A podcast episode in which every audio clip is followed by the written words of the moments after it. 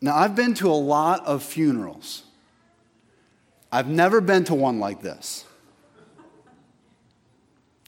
I come to the funeral and I'm grieving and I'm mourning the loss of somebody that I love who has died or somebody that I know who has died.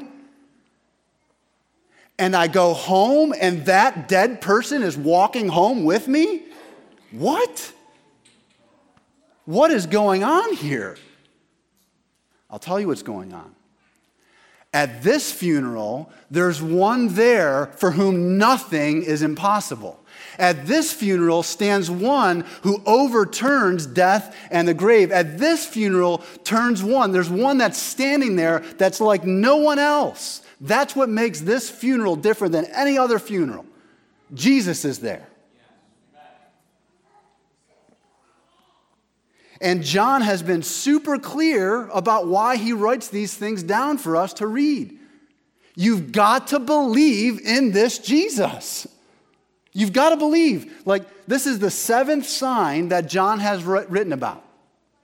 Okay? And it's like at this point he's saying, guys, there's what else do you want me to say? Here's a guy who raises dead men to life. You've got to believe in him. This life that he's given to Lazarus, that's the life that God wants to give to you. And the way that you access that life is through belief in Jesus. You've got to believe in him. Believe in him.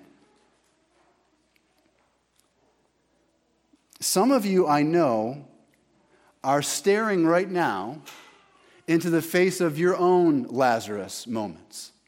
It might not be death, but it's something that's significant to you. A trial that's significant to you. A challenge that's significant to you. Maybe it's a prolonged season of waiting. God's given you a good desire a, a God given desire, a longing in your heart, and it just goes unmet. And it's been a long time. Some are dealing with relationships that right now seem irreparable. People that you have loved and have lived with are gone, and you don't quite know how to make sense of it. Some are dealing with illness. Some are dealing with loneliness. Some are dealing with depression. Some are dealing with financial stress. John is trying to communicate to us that there is a Jesus for whom nothing is impossible. I don't know what each and every one of us is facing, but I do know this whatever that challenge is, it's not insurmountable for Jesus. And he wants to enter, he is entering into that situation with you. And there are things in this text, it's not just about Lazarus, it's about you. Jesus wants to talk to you this morning. So, what I'd like to do is look at the ways that Jesus acts in this story. See, what Jesus is here doing is he's eliciting your trust. His character, who he is, how he acts, what he says, the way that Jesus is behaving here is all aimed at eliciting your trust. He wants you to trust him. And so I want to look at the ways that Jesus is acting, the way that he's behaving, the way that his character is being displayed, so that you might trust him afresh this morning. There's four, four ways, I think at least, that we see here that Jesus acts to elicit our trust, to help us to believe in Him, to follow Him, to live our lives for Him, to see that He's like no other. There's no one like Him. He's the one for whom nothing is impossible, not even death. Okay, so the first is the fact that He's present. Jesus is present. Let's not miss the obvious. Verse 38 says that Jesus came to the tomb. These were people that he loved and people who were hurting, and Jesus was present with them. Being present at times of death is not easy. In fact, a lot of us try to avoid that, right? If we're honest, it's uncomfortable. It's, we don't know what to say. We don't know what to do. We don't want to say anything stupid. We don't want to make the pain seem worse. Like, it's just uncomfortable and sometimes awkward, and so it's easier at times just to stay away. When my father died a couple of years ago, what I remember most is the people who were present. I don't remember everything they said, I don't know what they did, but I know the people who were with us. They were there, they were present. They cried with us, they laughed with us, they ate with us, they drank with us. They were just there. Nobody does that better than Jesus. Nobody.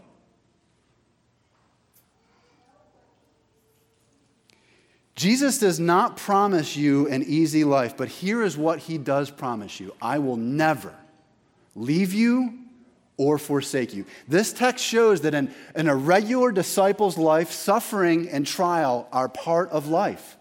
God does not shield us from trial. God allows trial in our lives, but God says, I will never allow you to be alone in that trial. I'll be present with you. Sometimes, and especially in times of grief and sorrow, things get real blurry. Without these glasses, I can see bodies out there, but I can't see your eyeballs. You don't want me driving your car right now. There are situations and circumstances of life that cause us to get blurred vision. And when you have blurred vision, there are questions and thoughts in your mind that at times were crystal clear. Is God real?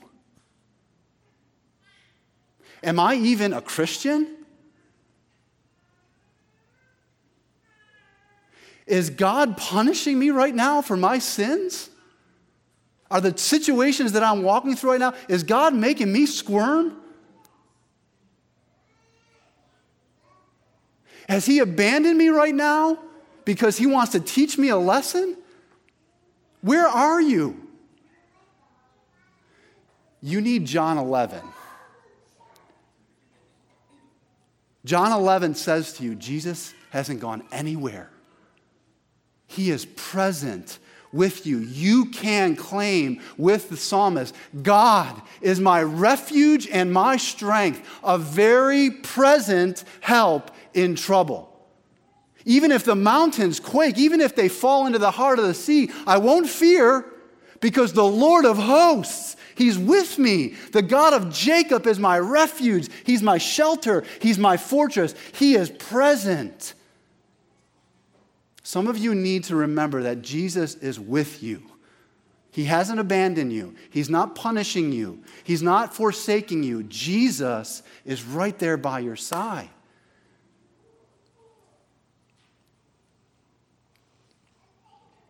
And notice that he's not just there.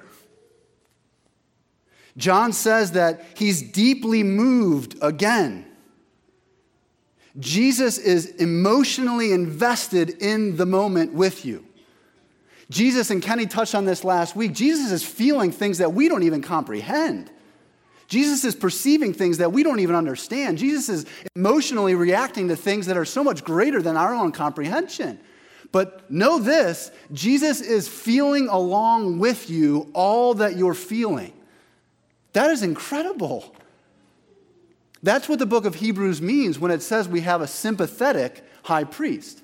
That word sympathy means he feels along with you. Do you feel joy right now? Jesus feels that joy.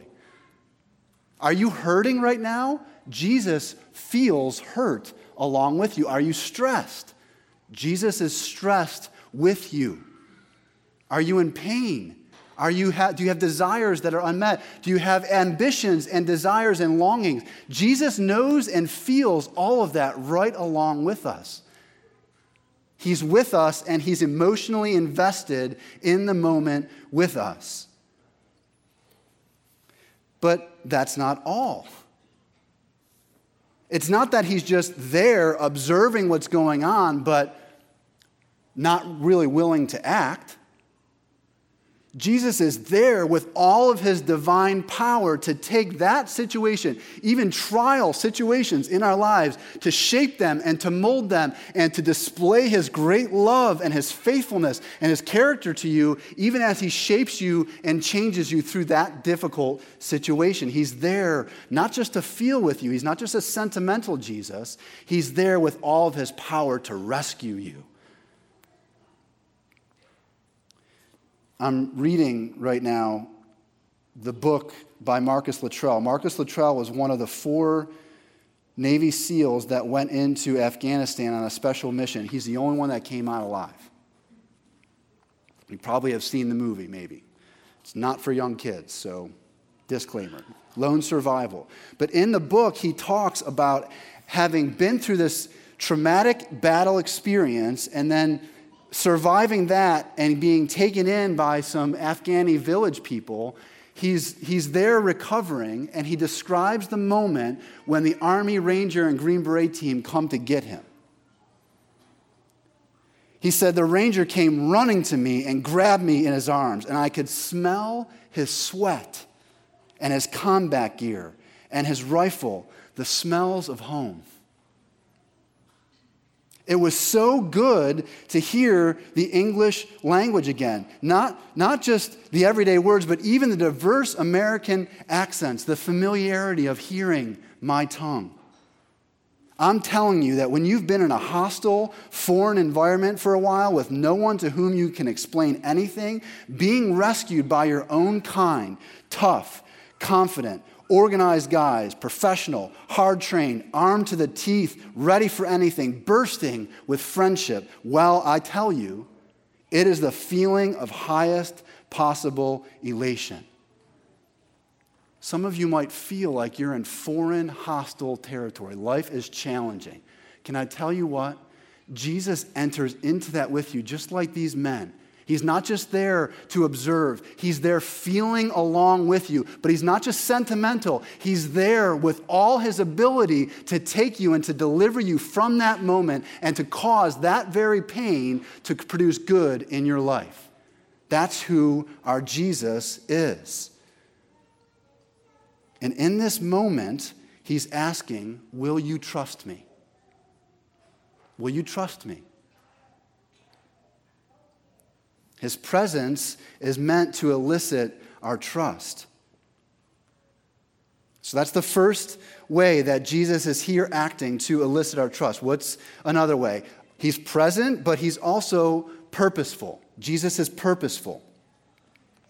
From the start of this whole situation, Jesus knows that the glory of God is the reason why this is happening. That's the purpose for all of this. Look back in your Bibles at 11, 4. John chapter 11, verse 4. When Jesus heard of it, meaning the, the, the illness of Lazarus, he said, This illness does not lead to death. It's for the glory of God, so that the Son of God may be glorified through it. That's the purpose of this whole story. God being glorified in Jesus the Son, who's going to do what no one else can do. And Jesus never loses sight of that purpose. He always has that purpose in view. Jesus lived with the glory of God as his number one priority. He saw everything in that way. Everything is an opportunity for God to be glorified in the way that he acts through me, the Son, to display who I am to the nations. I can relate more, though, with Martha. Martha's perspective is a lot more earthy, right? After Jesus says, roll away the stone, she's like, uh uh-uh. uh Whatever you're about to do, Jesus, keep that stone where it is, please. Like, I'm already hurting.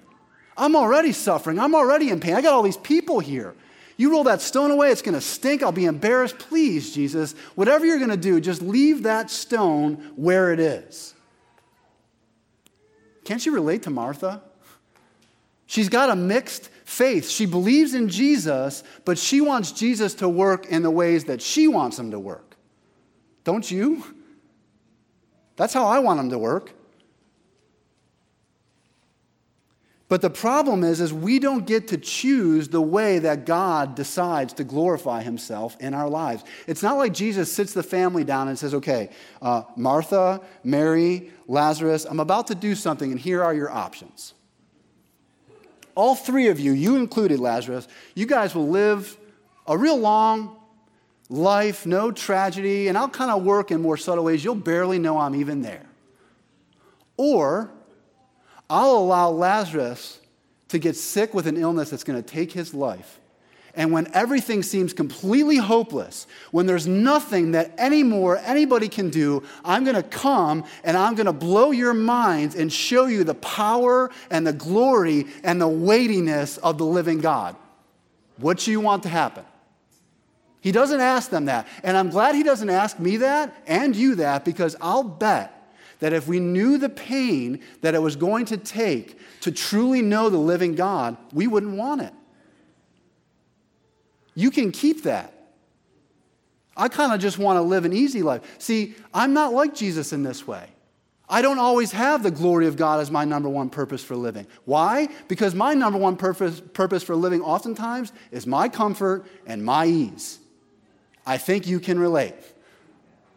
I want life to be easy. I want life to be smooth. I want peace. I don't want conflict. I definitely don't want trial. Jesus is not like us in this way. In fact, he knows. He knows that the raising of Lazarus is going to get him killed. That's exactly what happens next. After he raises Lazarus, the Jews start, start plotting his execution. Jesus knows that. If he were living for his own comfort, he would have left Lazarus right in the tomb. But Jesus has God's glory as the number one priority. He knows that he's eventually going to come to his own tomb. He is going to, in a short while, go to the cross. And on that cross, he's going to suffer the excruciating death that God's justice demands. Jesus is going to take your sin and your shame and my sin and my shame upon himself on that cross, and he's going to suffer the just wrath of God. Then he's going to be buried in his own tomb. And in three days, he's going to burst out of that. And the glory of God is going to be displayed most in this world by the risen Savior who takes everyone who believes in him and raises them to new life again. That's where the glory of God is most revealed. Jesus knows that, and that's what he's living for. Lazarus' resurrection is pointing forth to that resurrection. And that resurrection glorifies God like nothing else in all of eternity. See, I wish so often for myself, and especially for all of you who are suffering right now, that life were different. I do.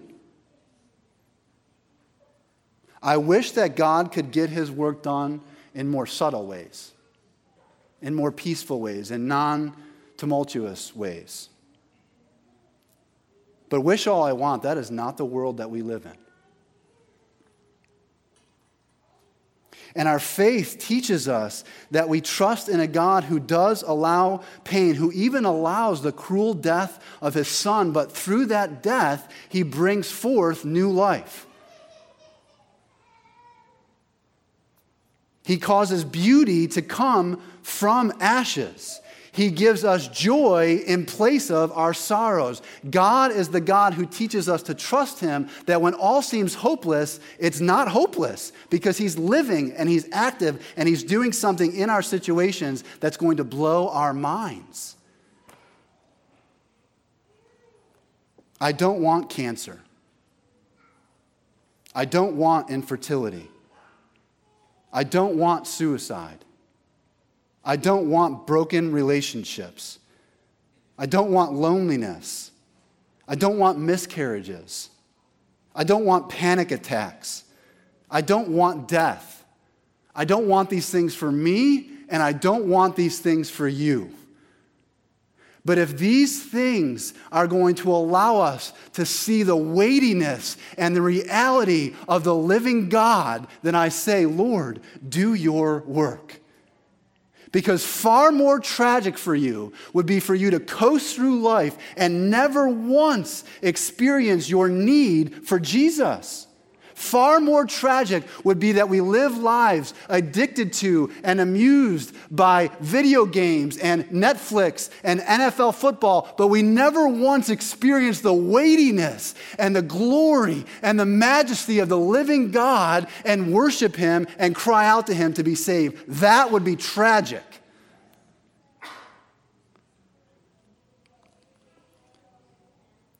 You see, if you are in Christ, if you're a Christian, if you're, if you're a follower of Jesus, he still has not lost sight of this purpose. Jesus is still intent in glorifying God in your life. He hasn't lost track of that. That's what he's at work doing. And just like Martha, just like Mary, we might not fully comprehend it. In fact, I'm sure we don't. We might want things to work out differently. But Jesus is saying, just like he said to Martha, Will you trust me? Will you believe me? I'm going to do something here, and eventually you're going to see my glory. Trust me. Will you trust him this morning? Jesus is present. Jesus is purposeful. Thirdly, Jesus is praying. Jesus is praying. Remember, he's doing all of these things to elicit your trust. Here, he's praying in verse 41. After taking away the tomb, he prays to God. This is for two reasons. First, it's to show that he hasn't gone rogue. Remember, the context here is among the Jews. And Jesus is intent all throughout his ministry to say, I've not gone rogue like the Jewish monotheism that we all believe in. I'm not like separate from that. The Father and I are one. And I'm praying to indicate to you that what I'm about to do, I do under the authority and in the power of God. That's the first reason. But secondly, look how he prays. He's praying so that the people who are present don't miss it they could see the resurrection of Lazarus and completely miss it, and we're going to look at how some of them do. He's praying, Jesus, the Son of God, is praying that the people who are there would actually see the sign for what it is and the indication that He is the Christ, the Son of God, and that by believing in Him, they would have life in His name. He's praying for them. And this isn't the first time he's praying this. Apparently, he's been talking about God, talking with God about this all along. Look at what the text says. He thanks God that you have heard me. That's past tense language. So, over these days and the unfolding of the situation, Jesus has already been talking to God about this. He's been praying to God God, you know what's about to happen here. You know the grief that these people are going to go through. You know my own pain that I'm going to experience. You know how this points forward to my resurrection. You know all that you're doing in this situation. Would you please let them see it? Would you please accomplish your purpose? Would you please help them? Would you please go before us? Jesus is praying. Even before this happens, he's praying and praying and praying. Do you ever think about what Jesus is doing in heaven right now? The Bible actually tells us. The Bible says that he constantly lives to make intercession for you, for his people. Right now, Jesus, one of the things Jesus is doing in heaven is praying for you. And I bet he's praying, especially for any that are experiencing severe trial like these people are. He's praying. That's what it means that Jesus is our high priest. What a high priest does is he takes the heart of God's people, all that burdens us, all that causes us stress, all that causes us anxiety, all that, all that excites us, all that thrills us. He takes the heart of God's people and he brings that to the Father. This is what they're going through. This is what they're experiencing. This is what they're feeling. God, help them. Be with them. But that's not all. He takes the heart of God and he prays it for his people. God, you know how much we love them. You know what we've done to save them. You know how weak they are, how tested and tried they are. Would you help them? Would you be with them? Would you draw near to them? Would you strengthen them? Would you bring them through this? Jesus right now is in heaven praying for you. Jesus knows that faith at times is really hard, and so he's praying for you.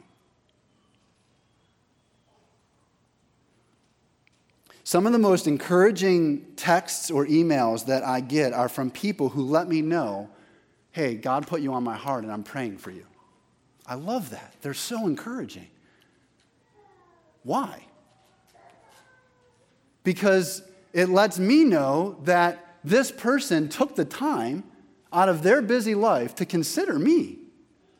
They, they see me. They know me. They love me. They would take time to pray for me. And it indicates that the Spirit of God in them also cares about me. That's what prompted that person to pray. What if you got up tomorrow morning and waiting on your phone was a text from Jesus. Good morning. Just want you to know as you start your day, I'm praying for you. I love you. Have a great day. Friends, you don't need a text message. You don't need a text message from Jesus. You don't need to wait for the audible voice of Jesus. That's what this says to you. Jesus is considering you. Jesus is, he, he has you on his mind and in his heart. He has you before the Father. Whatever you're going through, joy or sorrow, Jesus is right now in heaven interceding for you that he would keep you and bring you through this world so that you would experience his presence forever unending.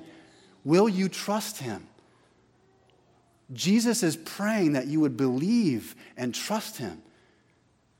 Will you trust him this morning? Jesus is present, he's purposeful, he's praying, and lastly, he's got a plan. Jesus has a plan. After praying, Jesus literally shouts, Lazarus, come out. And probably like every preacher who's ever preached this text has said, it's a good thing that Jesus called Lazarus by his name because otherwise everyone would have been coming out.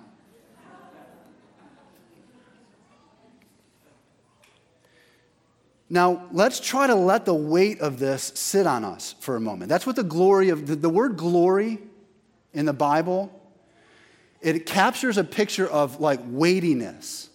Like when you see something that strikes awe and wonder and amazement and like, whoa, that's what this is meant to make us do. But here's the problem we don't really do that well. But if I were to say something like, imagine you're watching Stranger Things, you Stranger Things fans, and I were to say to you that the Demogorgon is outside and he's on the way to see you.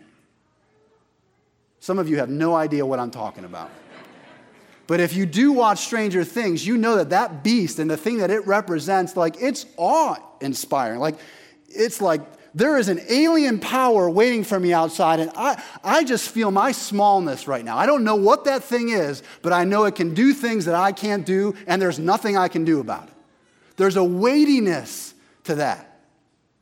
The problem is, we are so filled with those types of emotions, and here's the thing that's fake we turn that off and we go about our normal lives.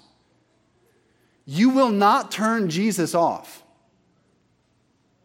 He's not fake, He's real. And Jesus says that there's a day coming. John told us about this already. Jesus said there's a day coming when all who are in the tombs are going to hear the voice of the Son of God and they're going to come out. Some of us are going to come before him and experience the resurrection of life. Some of us are going to come before him and experience the resurrection of judgment. That is real. And the weight of God is going to settle on us in that moment.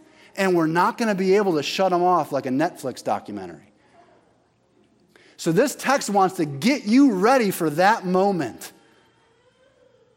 And Jesus' plan is to restore you. I don't know how you think about that, but the resurrection of life is what we see here. And I can imagine Jesus thinking, just before he does this, I can imagine him thinking, I can't wait for them to see this. I can't wait for Martha and Mary to see what I'm about to do. John tells us that the holidays are coming.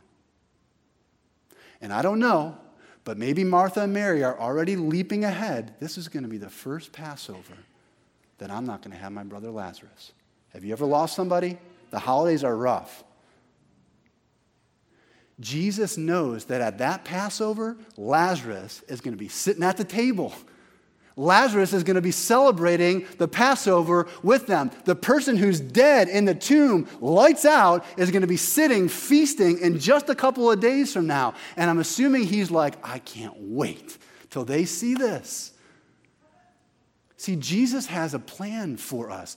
Jesus, this story is so much bigger than Lazarus. This story is about the whole Bible. This story is about the time in Genesis 3 when God's judgment and his curse came into the world. He said, Adam, if you eat of this tree, what? You're going to die. The consequence for sin is death. So, ever since Genesis 3, this world has been the way it should not be. This world is a pain of trouble. This world is a pain. This world is a, a world of pain. This world is a world of loss, of sin, of temptation, of trial, of challenge. That's not the world that God created to be. And so, what's God going to do about it? He's going to make a new one. He's going to recreate this world. God's plan is to restore all things. That's what this story is about. That's why we read in Revelation 21 that when all is said and done, God creates a new heaven and a new earth, and He'll wipe away every tear from our eyes. Death shall be no more. Neither shall there be mourning, nor crying, nor pain anymore. That's the plan of God. That's what's happening right here. God is restoring through Jesus, He's creating a whole new reality. He's, he's completely turning death and the reality of Martha and Mary on its head. He's bringing forth a new reality. You see, just like Mary and Martha, all who trust in Jesus, we get it all back. We get back the relationships with loved ones that have died before us in Christ. We get back the joys and the, the beauties of this world, but we get this world back in unimaginable ways, like ways that would blow our minds. What we are in for as Christians, we can't even take it all in right now, but it's going to be good. That's the world that Jesus is at work creating. He is going to reverse the irreversibility of death. And He's already done that in some of you. You have more, if you are a Christian this morning, you have more in common with Lazarus than you know. Because the Bible is crystal clear. When we are apart from Christ, we are in the tomb of our sin. We're dead. We might be walking around, humanly speaking, but spiritually speaking, we are dead in the tomb, stone against it, lights out, no hope. But something happened in your life if you're a follower of Christ. Something happened. He said, Joe, come out. He said, Gary, come out. He said, Tom, come out. He said, Kat, Jen, Herb, Andy, Jim, come out. And you came out of your tomb. You came out of your sin. You came out of your shame. You came out of the, the surety of death, and He brought you into new life. And what He has planned for you will blow your mind because when you're experiencing His eternal life that you taste now, but will experience forever in heaven, you will be on your knees worshiping the one who called your name. He's already begun his recreating work in every true follower of Christ. Praise him. Let me have the band return. You see, this story is so much more than just about Lazarus, it's about us. Jesus is working to elicit our trust this morning. He's working so that the, the life that He came to offer us, we would experience it more really right now, even though it's an eternal life that we'll experience in its fullness then. And trusting Him through all of life is the way that we experience His life, His resurrection life, here and now. If you have kids or you've been around kids, you, you know this game, right? Got something. But you're going to need to give me that first. I have something good, but in order for you to get this, you got to give me that. I wonder if Jesus is calling to some of you this morning and say, Can I have that, please? Maybe it's a trial that you're really having a hard time trusting Him for. I can't understand a good God that would let something so painful into my life. Can I have that, please? Maybe it's a relationship of some sort. Maybe it's a dream or an aspiration or a desire. And Jesus is saying, Can I have that, please? Maybe it's your life. Maybe you are not a Christian, but you've been coming and you've been hearing about Jesus and, and you're seeing him for who he is and you're just saying, I don't know. Jesus is saying, Can I have your life, please? Will you surrender that to me? Because I have something for you. I have myself to give to you.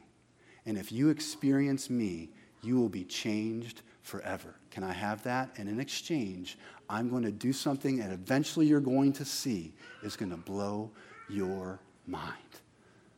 Church, this morning, will you trust in a good God who means to display his glory and your good in this life? Will you trust him this morning?